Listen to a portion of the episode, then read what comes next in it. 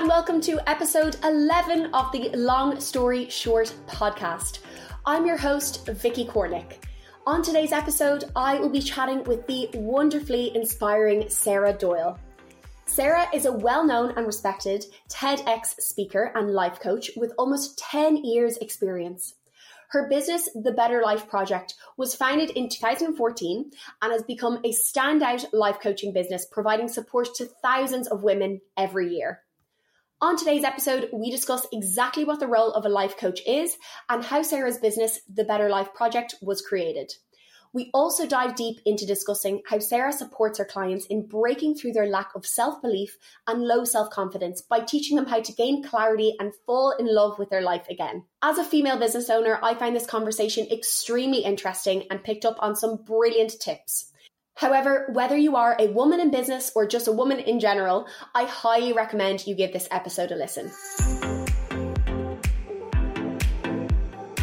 Hi, Sarah. Thank you so much for joining me on the Long Story Short podcast. How are you?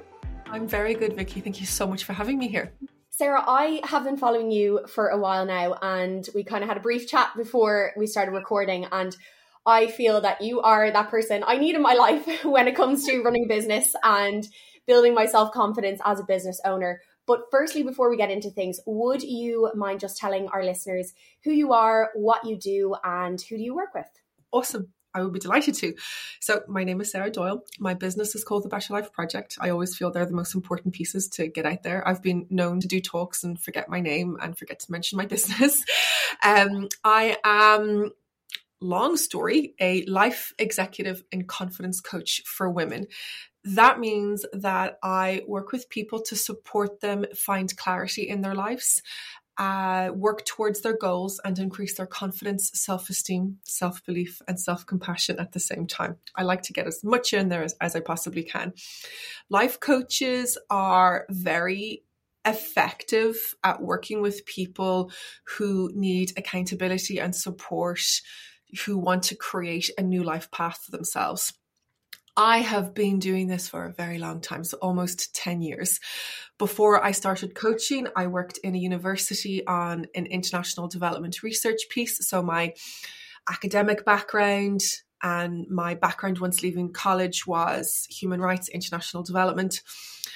I couldn't shake the feeling though that my life was trying to tell me to go in a different path. I didn't know it was coaching at the time, but I adored working with people to help them feel inspired and confident. I loved working with people to help them experience success, and after a wonderful conversation with one of my colleagues in the university at the time, she told me, Sarah, it sounds like you want to become a life coach. Nine months later, a year later, I was qualified. I was working on the Better Life project and continued to nurture the BLP as a side project for about 15 months before I became incredibly stressed out, but also couldn't ignore the pull of that unfulfilled ambition to pursue coaching as my full time job. I handed in my notice. I started working, and I genuinely feel so completely aligned to my passion and my purpose and to what I'm supposed to be doing with my life. So I'm one happy life coach. That is amazing. And I personally am always in that belief that just life is too short to be doing something that you don't feel, like you said, aligned with and that you are happy with. And don't get me wrong, I absolutely love my job. I don't run in there every day with this massive smile. Well, I, I kind of do, but like there are days where, you know, it is that little bit harder. But I think just with what you've said there and you can just tell by you explaining it how passionate you are mm. about what you do. And I it, it just reminds me like I can relate to that so much because essentially when it comes to the the job that I do, so you know, being a gym owner and working with clients, especially women, nothing fulfills me more than seeing their confidence grow in a gym setting or in a you know a, a, lifestyle setting where they feel they can go out for dinner with their family and it's not affecting them mentally and they're not stressing out. Like those things and, and I can just feel your energy when you're talking about how happy your job makes you feel. And I can definitely relate to that. So I think we're very lucky that we that we get to say that. And someone that comes to mind is actually one of my coaches, um, Claire, and I'm sure she'll be listening to this. She worked as a solicitor for mm-hmm. seven years, I think. And um, she'll correct me if I'm wrong, but she finally was like, oh, I just I'm, I'm not in this and and became a, a personal trainer and yeah. Uh, as far as I'm kind of speaking for her but she hasn't looked yeah. back so I think that's it's amazing to just be able to say that I do think it is important to acknowledge though the the privilege that allowed me to take the steps that I did when I was yeah. transitioning from full time employment to working for myself, I had no mortgage. I had no kiddies. Um, I had um, and still have an incredibly supportive husband who was able to help me out on more than one occasion when things weren't going well. And things did not go well very frequently Mm. it's important to acknowledge that I, I, don't believe we live in a world where everyone's resources or position can allow them the opportunity to pursue their passions in the same way that I did. I also don't believe it's necessary that we all have a job that we absolutely adore because a job is only one part of our life and one part of our existence. I am, I've worked extremely hard. Oh my God, I have I have wept over my business, bled over my business, but I'm also extremely lucky that I am someone who loves her job as much as as much as she does. But the number of women that I will work with, and I will say the following: "Fuck it, it's just a job." It's 40 hours a week. What else can we do with this one beautiful, precious life that you have? What other hobbies can we nurture? What other passions can we explore? We don't need to put all of our eggs into the career basket. So it's important to acknowledge that as well, because the pressure that we can put ourselves under to have the perfect job is, is pretty intense, but it doesn't always need to be the perfect job. The job can be good enough, and we can look to outside of our job or our work for that fulfillment or meaning or purpose, passion, or satisfaction that we crave. Yeah, no, I, I totally agree. And like you said, I think you know social media can be great for these things, but it can also be not so great because I certainly look at you know other trainers or other people in business and I think, oh my God, they, you know, they don't have any bad days and they go about their their job and they're so they love it every day. And like like I said, like I'm I'm so lucky that I love my job. But like you said, there are dark days when you're running a business and working for yourself, and it can be really, really difficult. So, yeah, exactly. I think that's definitely important to to put out there. But I suppose yeah. before we kind of continue on, what what is exactly is it a life coach, and what does being one entail? So, I suppose if I'm a client and I come to you, what exactly mm-hmm. are you going to? I know you kind of listed this and like who you help, but how does it how does the process work Okay, so think of coaching, personal coaching, as the umbrella term. And within coaching, there are different domains or specialties that you can identify or align with. We have executive coaching, business coaching, leadership coaching, confidence coaching, which I believe might be a relatively new term, um, and life coaching. So, several different um, spaces within the umbrella term of personal coaching. As a coach who identifies with the life confidence and executive space, and the executive space, even though it was the qualification I received almost 10 years ago, it's only been something that I've leaned into in the last maybe year, two years. Um, I will speak for me and what I do as a coach. So I will um, specialize in um, self discovery. So if an individual is feeling lost, like they are lacking fulfillment or purpose in their life, if they want to try to increase their self awareness, that's within the self discovery space. I am your gal.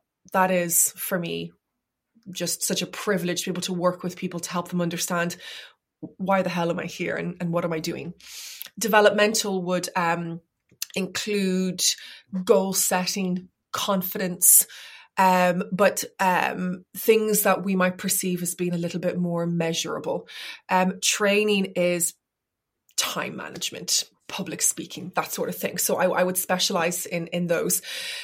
As far as I'm concerned, if I do the executive coaching, I do all of that, but with senior talent, leading professionals, that sort of thing.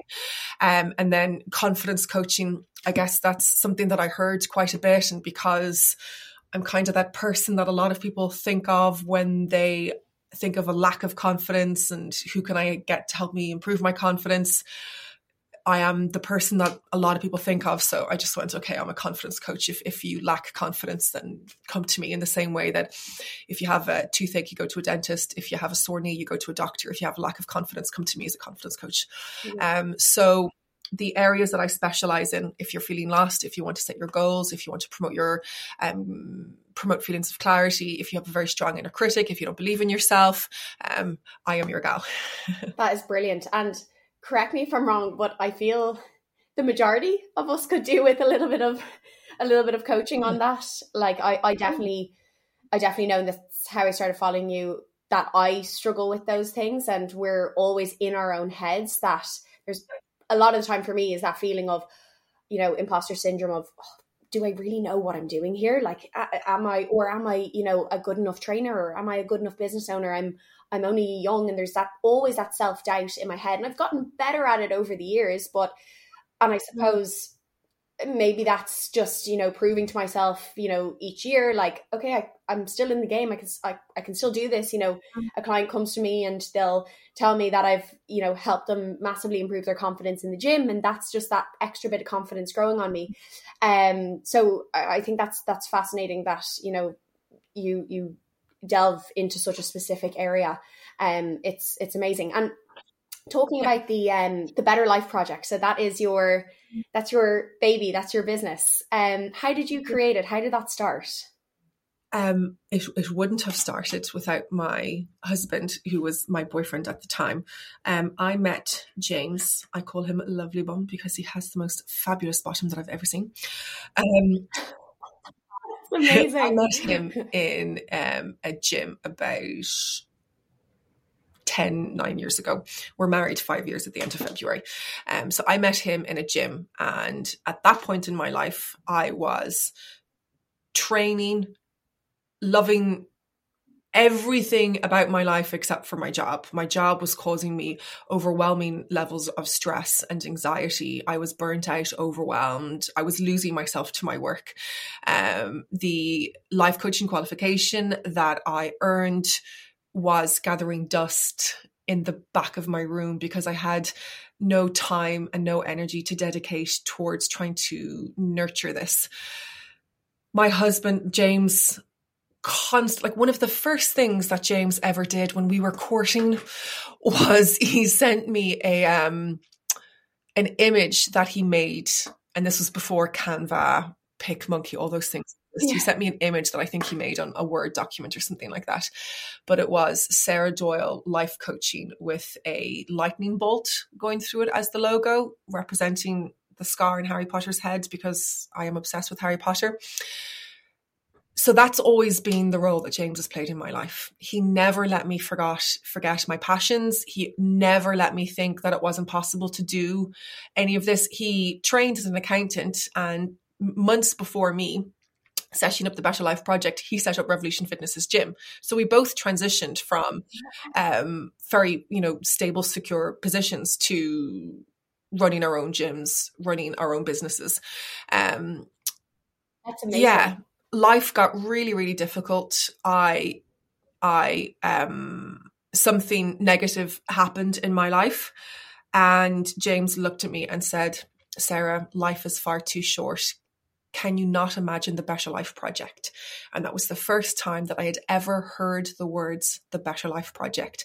And it was the first time that I ever allowed myself to visualize what life could be like if I embraced life coaching as my vocation, as my career. And from that moment on, it took me approximately 15 months to establish the BLP as a business as an authority and to develop the courage to be able to leave my full time job. Um, and the rest is history. So it, it, it was James. It was James. Just even when I forgot how to nurture my passion, he was always there in the background, never letting me forget what I loved doing more than anything else in the world at the time. And then it was him who said the words, "The Better Life Project," and wow. I just became like a, I was like a dog with a bone after that. I, I just knew that it had to work. That's, that's amazing. And I think that just shows how important having support is. Yes. And it can be hard having to do things like Yes. by yourself without without support. So 100%. that's geez, that's that's incredible, and the both of you like Yeah.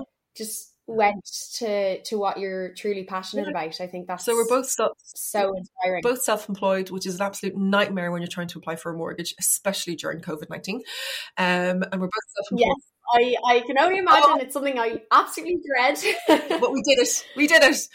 Um, amazing, the kids because we have a flexibility um, with our Yeah. children that we never would experience if we were working a nine to five anywhere else. Um, so we are um, we've created quite a. It's not a unique lifestyle. There are so many self-employed people out there, but a very deliberate lifestyle. And we're really happy with it. Yeah and and you sound like a great team, which is again Oh, we really, have our really moments. We have our moments. We fight as does everyone. fight like cats and dogs, but I would be a relatively private person, which always makes my friends and family go, seriously? Like, we've seen you talking to walls, Sarah. Um, I just don't put everything out there in social media. And I put my relationship or my kids very often. But my God, like we fight like cats and dogs. But I would, I would, there's no, there's no one I'd rather fight with. There's no one that I'd rather have in my corner than, than James. Um, every single day I, I choose him. Um, and I choose the life that we have together. But if, if you're listening to this and if you've been following me for a while and you think that we're perfect, we're not. we work pretty. No, I don't think.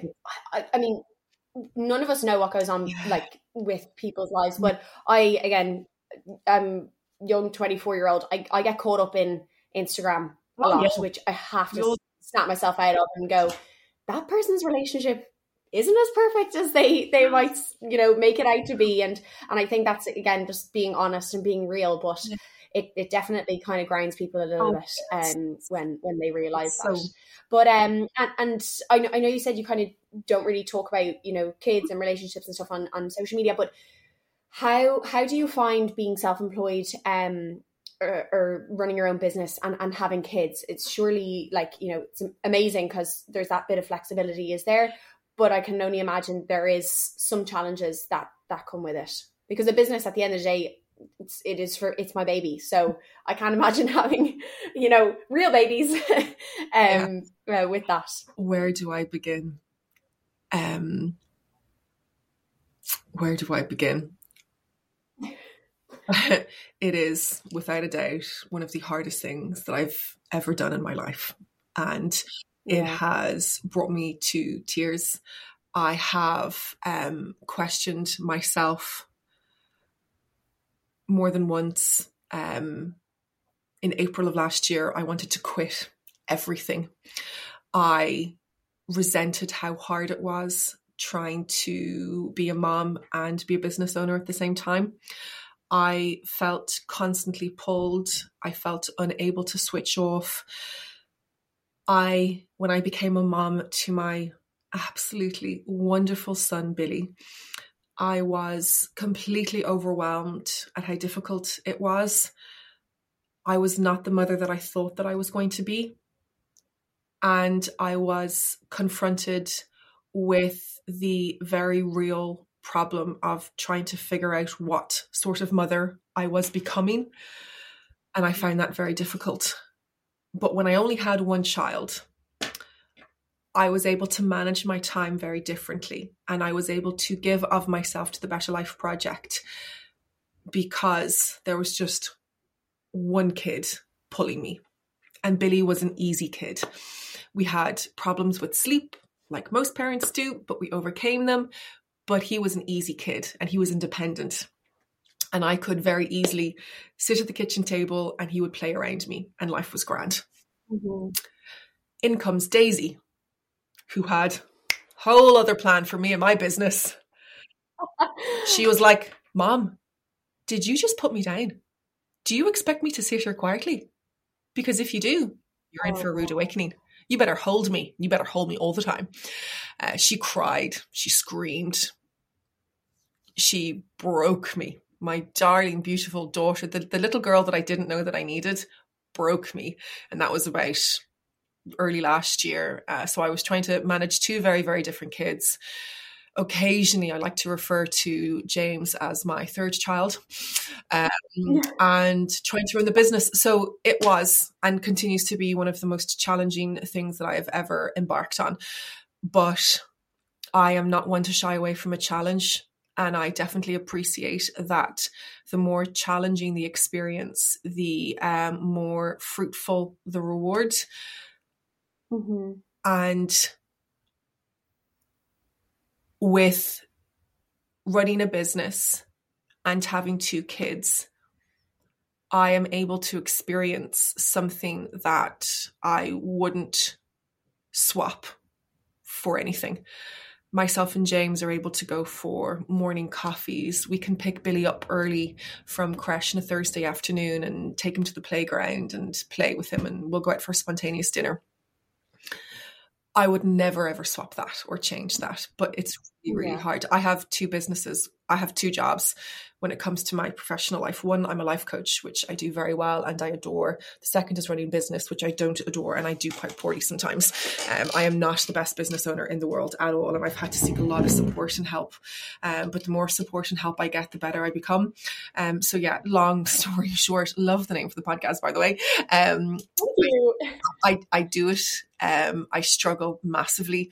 Um, I think that you need to think very carefully about our decision to become self employed and to become um, a parent.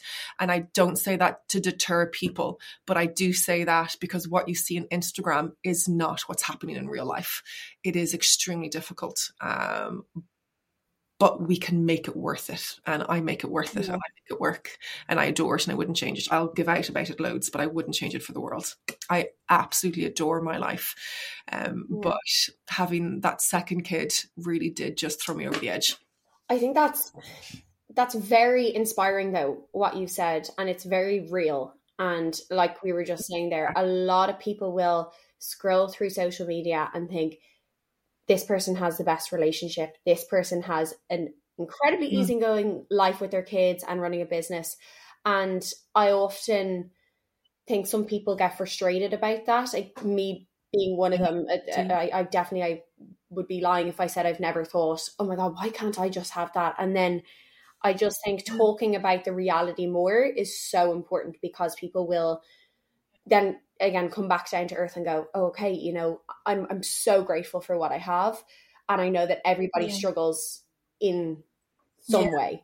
Um yeah. so no i, I think you're such- you're such an inspiration and like that. Uh, I do I do think further down the line oh, I'd love to you know have kids. And but I do think wow if it happened now what would I do? Like how would I still run my business? And you know, my mum's that constant mm. reminder of like you would just you would do it you would know how to figure it out and you would do it but it would it, yeah. it's not saying it would be easy yeah. it would be it would be hard yeah. you you you have no choice mm. as as a parent i have no choice other than needing to figure it out the difference is i've had to get but also chosen to get very good at asking for help. Mm-hmm. So I was struggling massively with the business. I have now invested quite heavily into my business and working with the right coach. So I work with a business coach to to help me and it's been one of the best things ever because as soon as I handed over her money I felt like this massive weight lifted off my shoulders yeah. and I went I actually don't need to do this on my own anymore um but the kids are awesome the kids are freaking amazing I was terrified of having a girl because of um, the fears and insecurities that I had growing up around body image, for example, but also how difficult it is being a young girl growing up in in our day and age. Yeah. Um, I was so scared of what it would, ha, what would be needed to raise a young girl because I overthink, I compare myself, I get jealous, I look at certain parts of my body and I go, oof, like I love my body, but I don't love how parts of it look. And I was thinking, God, do I have what it takes to to raise a strong and independent young girl? And she has been nothing but a gift in my life. She was everything that I needed to help me realize I always had what it took mm-hmm. to do the scary thing. I just needed her to show me. She's been my God, she's work. She's so much work, but she's a gift. She's an absolute gift in my life. And she is the reason why I am better at being a life coach than I've ever been before. Yeah, it's, can, it's amazing. And she's, I can definitely understand that. Like, I, I think when you work with people, you can't buy experience. You can't do a course on things to get you experience. Like, yes, you can improve your knowledge by doing a course, but I, I am definitely a firm believer that living through something and going through something makes you far more relatable and you can then relate to other people more. And i just think that can help coaching skills in in so many ways. So yeah i think i think that's amazing how you how you summarized all of that. Um so when it comes to your work and and how you work with clients what if you have to pick one of the biggest barriers or the biggest struggle that you see when it comes to working with women, what what is it? Self belief. We get in our own way. Mm-hmm. We sabotage ourselves like nobody's business uh, because we don't believe that we can do something. We, uh, following from that, we're then um, very mean to ourselves. Mm. And it's not just in the words that we use to describe our experiences, it's how we sit with our thoughts and how we identify with those thoughts. So if there was one thing that I see more than anything, if there were two things that I see more than anything, and two things that I am very passionate about working on and determined to support women improve, it is their self belief and it is their inner critic or mm-hmm. their experience of um, negative thoughts. They are, um, uh, we get in our own way more than anyone or anything. It's gen if you can afford to work with a life coach, it's not a lack of resources that's holding you back from accomplishing your goals. It's a lack of self belief. You are standing in your own way because you've told yourself, I don't deserve this. I'm not good enough for this. Or what would happen if I do get it? Or what happens if I fail? Or if I'm judged or rejected? That's what's holding us back. And our inner critic or our inner saboteur will take one of those fears or doubts or insecurities and run with it. And without knowing what to do to heal from that, we sit there and we don't consciously allow it to happen, but we subconsciously let it happen because we don't know what else to do. We've tried mindfulness, journaling, or therapy, uh, we've read a book and we're wondering why isn't the problem fixed yet? The amount of women that I've spoken to that feel they've been proactive around healing from their problems or getting clarity. The amount of women that I've spoken to going, Well, I've tried this and I've tried that and it hasn't worked. Um, uh, I will then follow up by saying, well, what committed action have you taken? What steps have you taken to move forward? And they're floored. They they haven't done anything. They think that reading a book is enough. They think listening to a podcast is is enough, and it's a part of the journey, definitely but we need to take a very holistic approach towards building our confidence and understanding our inner critic, which usually means that you need to uh, be mindful, write a journal, and see a coach at the exact same time. Um, so the barriers that I will see are um, a inner critic, my inner critic, and she can be nasty at times. She's not she won't turn around and say, Sarah, you're such a stupid bitch. You're so fat. What's wrong with you? She doesn't say things like that. My inner critic. I, I, I, I, I don't like that language and I don't use that language in my everyday life. And I don't use that language when talking about my, or my inner critic doesn't use that language talking about me. But what she will do is say, God, did, did she roll her eyes at me? Why, why didn't she, why didn't she seem happier when I told her that? And I'll think about that for days. I still think about stuff that went wrong 10 years ago. I still think about stuff that went wrong 15 years ago. That's what my inner critic will do. She will attach to a thought and not let it go. And she is subtle but she is persistent and relentless with those thoughts. And that's my inner critic. Um, and that can be really difficult trying to let go of or trying to reframe. And I see this a lot with women. Mm. So it's, it's self compassion piece that will help us to heal from our inner critic. And it's learning practical steps that we can take to improve our, our self belief we need more than an influencer on Instagram saying you just got to believe in yourself. Yeah. I'm going, hun, that's great, thank you, but how? How do I believe in myself? Like, and that's what I do. What you've said there, and and I I'm totally can relate to this. I, am an overthinker, and I exactly like that. Someone mm-hmm. will say something to me, but they might have said it in a way that I'm going, God, what do they mean by that? And then I'm, you know, I'm, I'm thinking about it constantly. It's wasting my energy. It's draining me, and it's like, yep. I, I heard it, or I said this to somebody the other day, or I heard it, you know, a few months ago, and it always has stuck with me. Is um, when it comes to you know people or clients or whatever, it's it's uh, twenty percent of people or clients or whatever you know you're doing will take up 80% of your time and it's often i find the people that i'm trying to please i can't i can't get there. I can't. So I'm. They're taking up so much of my energy that I can't. I struggle to focus on the more important stuff. And exactly what you said just when you, you said somebody would have said something to you 10 years ago and you're still thinking about it. That's ex- i mean geez i can absolutely yeah. relate to that. So um and then it's even you know 20% of our experience of life of our conversations of our internal dialogue will take up 80% of our energy so we need to start to think very intentionally and to act very deliberately and to ask ourselves some really hard hitting questions about how we want to live our lives. How do we want to behave? What thoughts do we want to let into our life?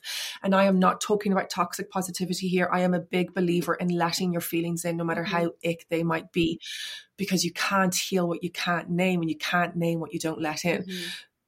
So I'm a big, big believer in letting the feelings in, trying to understand the feelings, rationalizing the feelings, and then trying to and then trying to um and then trying to manage them. It's really easy to say all of that though. Yeah. It it's hard to do it. But like anything in life, whether or not it's a promotion, saving for a house or a car, or a goal to increase your confidence or to improve the relationship that you have with yourself. These things do take time. Yeah. Do you do you think that that puts people off starting. Yeah. Yeah. Yeah, massively. Because we want results yesterday and we are living in a society that is obsessed with immediate gratification. How many times when you're searching for things on your phone will you get frustrated because it's not loading fast yeah. enough? If someone's story on Instagram doesn't load within two seconds, you scroll to the next one because you're fed up of waiting. But when we take a moment to actually think about what's happening, you have a mobile device, a device, a handheld device that will allow you to connect with anyone in the world and vice versa. You can share images and parts of your life with them. Because that's not loading within two seconds, we're getting bored. So 100% when it comes to our accomplishments, our journey, our goals, we want to do it as quickly as possible and we want instant, immediate results. One of the hardest jobs, one of my, one of the hardest parts of my job is helping people to appreciate that if you are serious about creating change in your life, you need to embrace small steps. Mm-hmm. 1% every day is better than doing something huge, getting freaked out, retreating into your comfort zone, experiencing anxiety and panic as a result, and resolving never to do it again. Yeah. We do you do not need to take grand steps in order to create grand change in your life you need to take small, consistent steps in order to create meaningful and sustainable change in your life. And that's difficult for people. Yeah. But once they embrace that, it's life changing. It is. And, and it's incredible. A lot of what you said there, I, I definitely can apply when it comes to what I work with my clients on. And it's like, I don't want you to quote unquote fix your, you know, training and your nutrition and your, you know, lifestyle all in one day. Like it's not possible. I would much rather you just get exactly what you said, that 1% better every day, or just mm. ask yourself, am I just that bit further than I was yesterday? And I think that is so underestimated, and and I I can understand that. Like I am somebody that exactly what you said. I want results yesterday, but I want to have three gyms yesterday. But at the end of the day, I just think, um, and you'll you'll kind of, I suppose, let me know kind of what is a great way to help with this. But for me, it's reflecting back on where was I six months ago, and wow, okay, I've I've gotten myself to this point, and even if you know maybe figures wise or number of clients in the gym nothing much has changed there has to be something else. Something that i always say to my clients is they'll report back to me their wins for the week and i'm you know a lot of them will say oh i don't really have anything. And i'm like well i saw you in the gym three times this week. So go back to mm-hmm. six months ago before you even knew what the gym was. You were never in the gym. So reflecting back but is there anything else um, and if reflecting is kind of one of the things that helps, is there anything else that you would say helps when it comes to, you know, that that continuing on and just saying I'm focusing on, you know, getting that one percent better each day? Reflection is, is is hugely important. Being able to um, take a moment to contemplate the success that we've experienced to date and the changes that we have experienced to date but conversely, also just accepting that it's okay if you go through a period of your time or of, of life where all you do is survive mm-hmm. the day. It's okay if you don't accomplish anything. It's okay if you're not successful. Um, all of these things are okay, and it's all a part of life. We are, as much as we are infatuated with immediate results and instant gratification, we're also infatuated with success and winning and improving and developing. And I work in the personal development space. So it might be unusual for people to hear me say what I'm about to say, but we don't always need to learn or to grow yeah. or to accomplish or to succeed. Sometimes what we simply need to do is to accept what's happened and be okay with that. Yeah sometimes we just need to with as much as we possibly can connect with our values. And if a value is defined as how you want to live your life on an ongoing basis if we can connect with our values we're able to find a meaning and a purpose to our life that is still there even when we don't succeed or do things well so it's moving people away from goal focused living and supporting them to embrace value based living. Mm-hmm. So, even if an individual who may have a goal to lose weight or to squash their body weight, for example, even if they're not making any manageable or measurable progress towards that goal, if they're connecting with their values, so if they're going to the gym, if they are um, drinking water if they are showing themselves compassion, if they're doing those things, then they won't mind if they're not making measurable steps towards accomplishing their goal yeah. because they're connected with their values. They feel authentic to themselves. I think that's, so. That's a very good point. Really, really. Yeah, it's. I think so. Just yeah, when when we both work in an industry that um, is is basically positioned around supporting people to create change. And for a lot of the time if you're in a gym it's measurable change. Clients want to know what weight they've lost how many inches they've lost how many you know minutes they've um, uh, taken off their 10k run how many kilos they've added onto their deadlift. It's I, I believe that we have a responsibility to also support that individual to as you've suggested as well acknowledge that how they live their life and how they behave on a daily basis is very, very different. Mm. And that is enough. Yeah. And that can be enough. Yeah, that's that's so true. And that's kind of something that I've realized again, still working on it, but I definitely think when I look back to five years ago, six years ago when I first started in the industry, it was always like that striving. Okay, you know, even with my own training mm. or with my own work, was like, okay, how many clients can I get? Can I get extra clients? Can I get another person on board? Or mm. can I, you know, like you said, squat heavier in the gym next week? And it, and, and, and my dad, um, he he's he works a lot with, uh, he's a mentor and he he does a lot of leadership stuff as well. And mm-hmm. it kind of takes me, you know, talking back and forth with him for him to say, you know what, like I'll say to him, you know, Dad, nothing's changed in the past six months, and I haven't made progress in this area. And he said, but you know what, like it's okay to stay put. Exactly what you've just said here. It's okay to stay put for a while, and mm-hmm.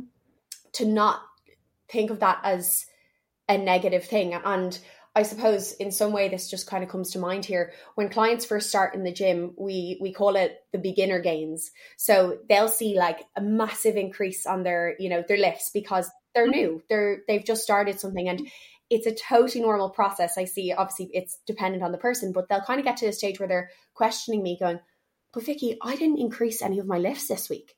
And it's it's mm-hmm. letting them know that that's okay. You've gotten to that stage where you're not a beginner anymore.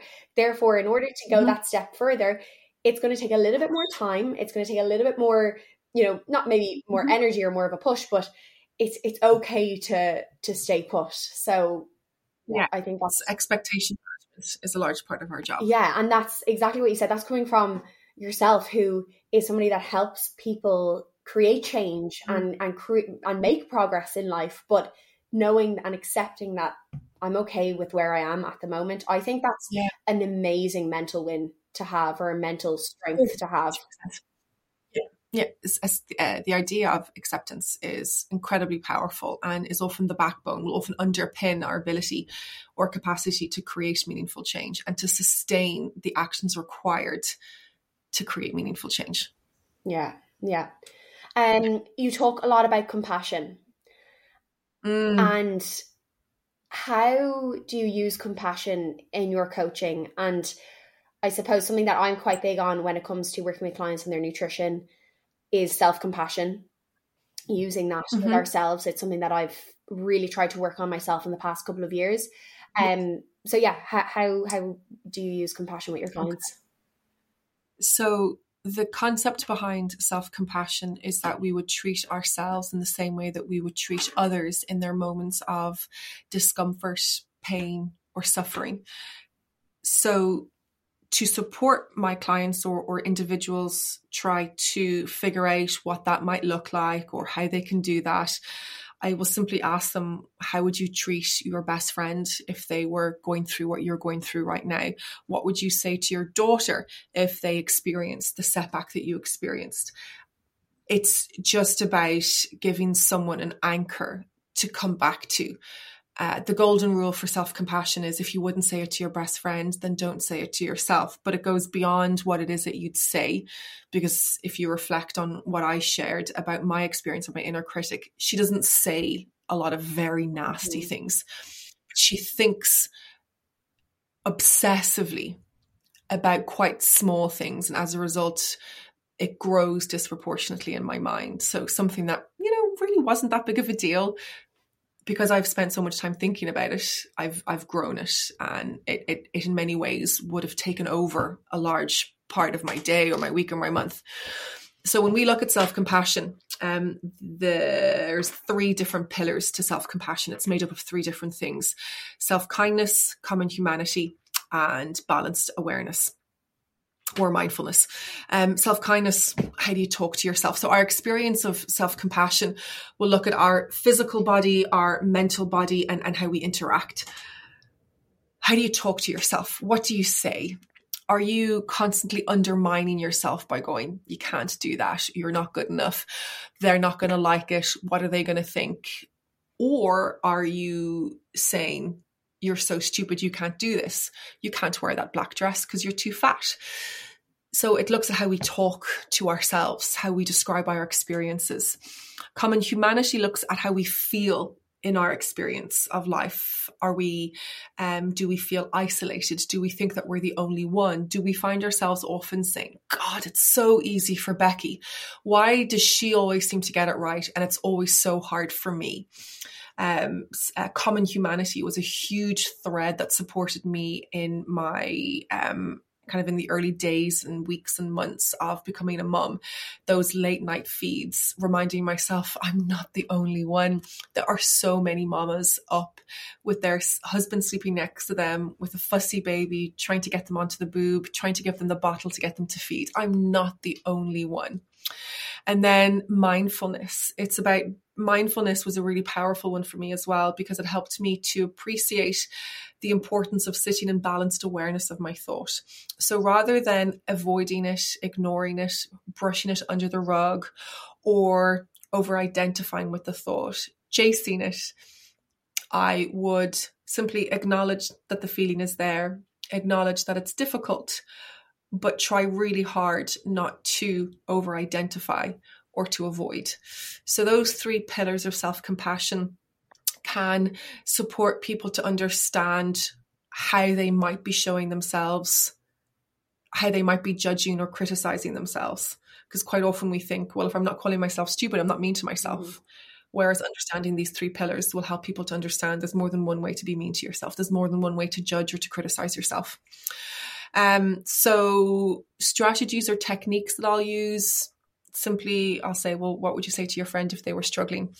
Um, what are you struggling with? What is the feeling and where do you notice it? It could be anxiety. I feel it in my tummy.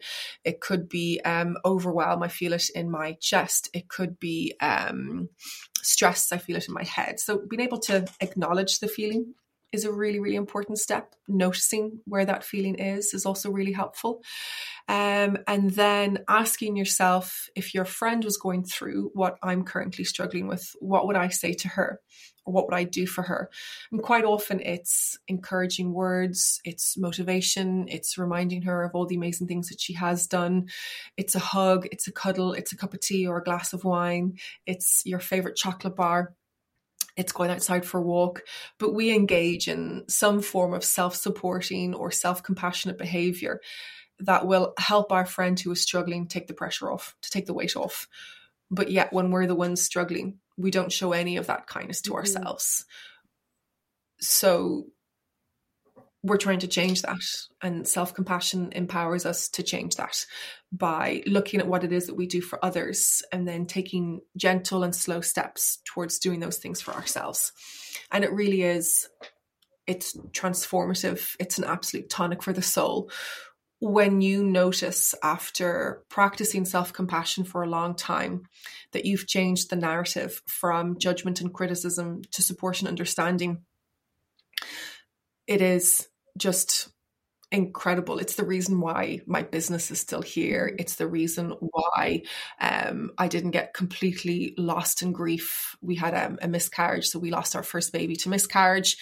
Self compassion saved me because I truly began to appreciate the power of living in the moment and not reliving what happened or worrying about what might happen or might not happen.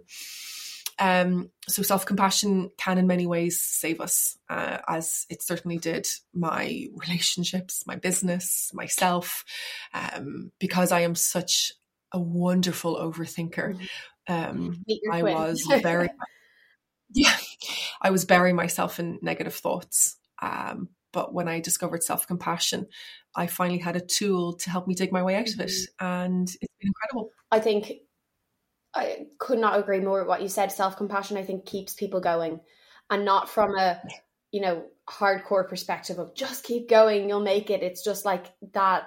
I suppose like shining light of like everything's mm-hmm. going to be okay. I'm you know mm-hmm. I'm not gonna push myself because I'm I I know I can't be pushed right now, but you know exactly, exactly. It's, it's knowing that it's it's going to work out and it's going to be okay and you're not going to have that extra pressure or that added voice in your head of yeah. why can't you do this and why shouldn't you be doing this but it's also self self compassion isn't about knowing what things will look like tomorrow because we can't look into a crystal ball and figure out our future we we can't say with any certainty that this result will happen or that I will be okay if I get a result that I don't want. Self compassion is about I have the tools that I need to work my way through whatever happens. Self compassion is about recognizing that we're doing our situational best in every moment. And that's all that we can do. So we're not trying to predict with any certainty what will happen, but we're just trying to learn that whatever does happen isn't going to kill mm-hmm. us.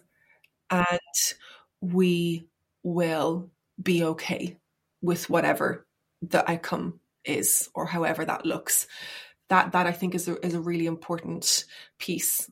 We then can look at um, another type of self compassion called called fierce self compassion. So we have a yin and a yang to self compassion. We have a very soothing, kind, and gentle self compassion. Then we have a fierce, protective sort of self compassion. So, for example, um, I have goals related to my health and fitness. Some of those goals uh, would be motivated by my performance. I really want to be able to go to a playground and throw my kids around and do the monkey bars. I remember Billy once saying to me, Mommy can't do the monkey bars. Well, I am telling you. Stuck with you forever. did the monkey bars, ripped my hands, Amazing. pulled all my muscles, but I did them. I, I want to be able to do that with greater ease. So a lot of the training that I now focus on is around building my upper body strength and my back strength. Um, and there are days where I really don't want to do that. There are days where I really do not want to show up for my training. I do not want to show up for my exercise.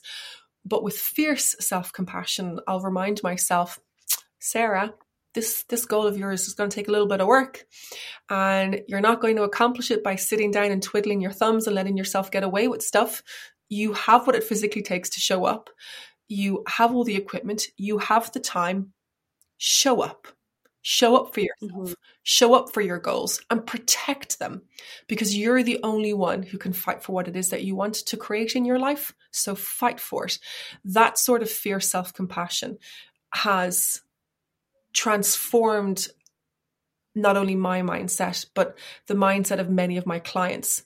We have to fight for the things that we want in our life. Self compassion isn't about empowering laziness. It's not about feeling sorry for ourselves. It's not about a pity party. Sometimes we need to sit down and be quiet and eat a tub of Ben and Jerry's. And other times we need to show up and fight for what we want. Both of those are forms of self compassion that's that's a really good point to note. Um, and like I was saying, something that I use a lot with my clients is that you know self compassion and some days it'll be a case of hitting the snooze button because your body really needs to rest and not go to the gym and you you know need to just get that extra hour of sleep. Other days exactly how you worded it is saying i've got goals that are important to me. Therefore that means getting up getting dressed despite it being a cold january morning and getting getting to the gym. And something that I often is the question that I use with myself and get clients to use my with themselves is what would my future self thank me for? What is yourself at the end of the day gonna say? I'm so mm-hmm. glad that Vicky you did this, or I'm so glad that Sarah you did this. And exactly what you said, sometimes that's going to be sitting on the couch and eating a tub of Ben and Jerry's because you'll just feel, oh, I've really just, you know, used this evening for myself. Other evenings, that's going to be put your running shoes on or put your walking shoes on and get outside for a 30 minute walk.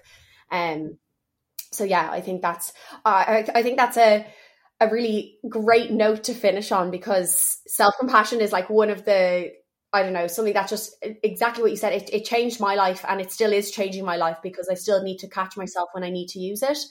Um, and I could talk all day to you about this, but I just want to say thank you so much for all of your advice and your experience is phenomenal. Like you have honestly 10 plus years of experience is just thank you. amazing. Thank you. Um, and, and you should be you should be very proud of yourself yeah. because I just think you're a, an inspiration, which is great, and I, I love to hear that. that so thank you so much for for joining me, Sarah. I have three rapid fire questions for you. Okay just before the end of the podcast. Very easy question. Well, actually, I say they're easy. A lot of people have struggled with them. Um, but the first one is what is your favorite breakfast? Oh, eggs. Eggs and rashers. Mm. Very nice choice. Um, your favorite music artist? I'll tell you who I'm listening to at the moment. I'm listening to a lot of Nina Simone at the moment. Wow. Okay, that's very interesting. Yeah. Amazing. I am I am Um, musically inept. I really am. If I'm not listening to Nina Simone, I'm probably listening to Backstreet Boys or Westlife or Britney Spears or something like that. oh, I'm still in the 90s. that's what I love to hear. Yeah. Yeah. Amazing. Yeah. And lastly, what's your favorite book? This can be, you know, a, a, mindset book. It can be just a normal Harry Potter. normal book. Harry Potter. Harry Potter. Sorry, you did mention that at the start. Well, Sarah, thank you so much. It has been so lovely chatting to you, and I really just hope you have enjoyed being on the Long Story Short podcast. You are some woman for woman, Vicky. You really are. 24 and you're absolutely killing it. So congratulations to you. It was a privilege to Thank you so much.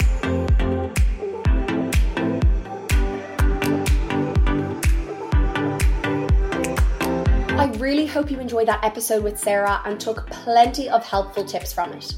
This was one of those episodes that I think every woman needs in their life. You can also find more about Sarah on her Instagram at Sarah underscore the Better Life Project or by checking out her website www.thebetterlifeproject.ie. If you enjoyed this episode, I would love for you to share it with your friends, family, or anyone else you think might enjoy it too, as it really helps in growing the podcast. For more info, make sure to follow me on Instagram at Vicky Cornick, as well as my gym page at victory underscore fitness underscore IE. This is where you can also check out our 28 day trial that we run for half price. And lastly, if you're wanting to get updates for future episodes, which include some incredible guests, don't forget to subscribe to the podcast. See you next time.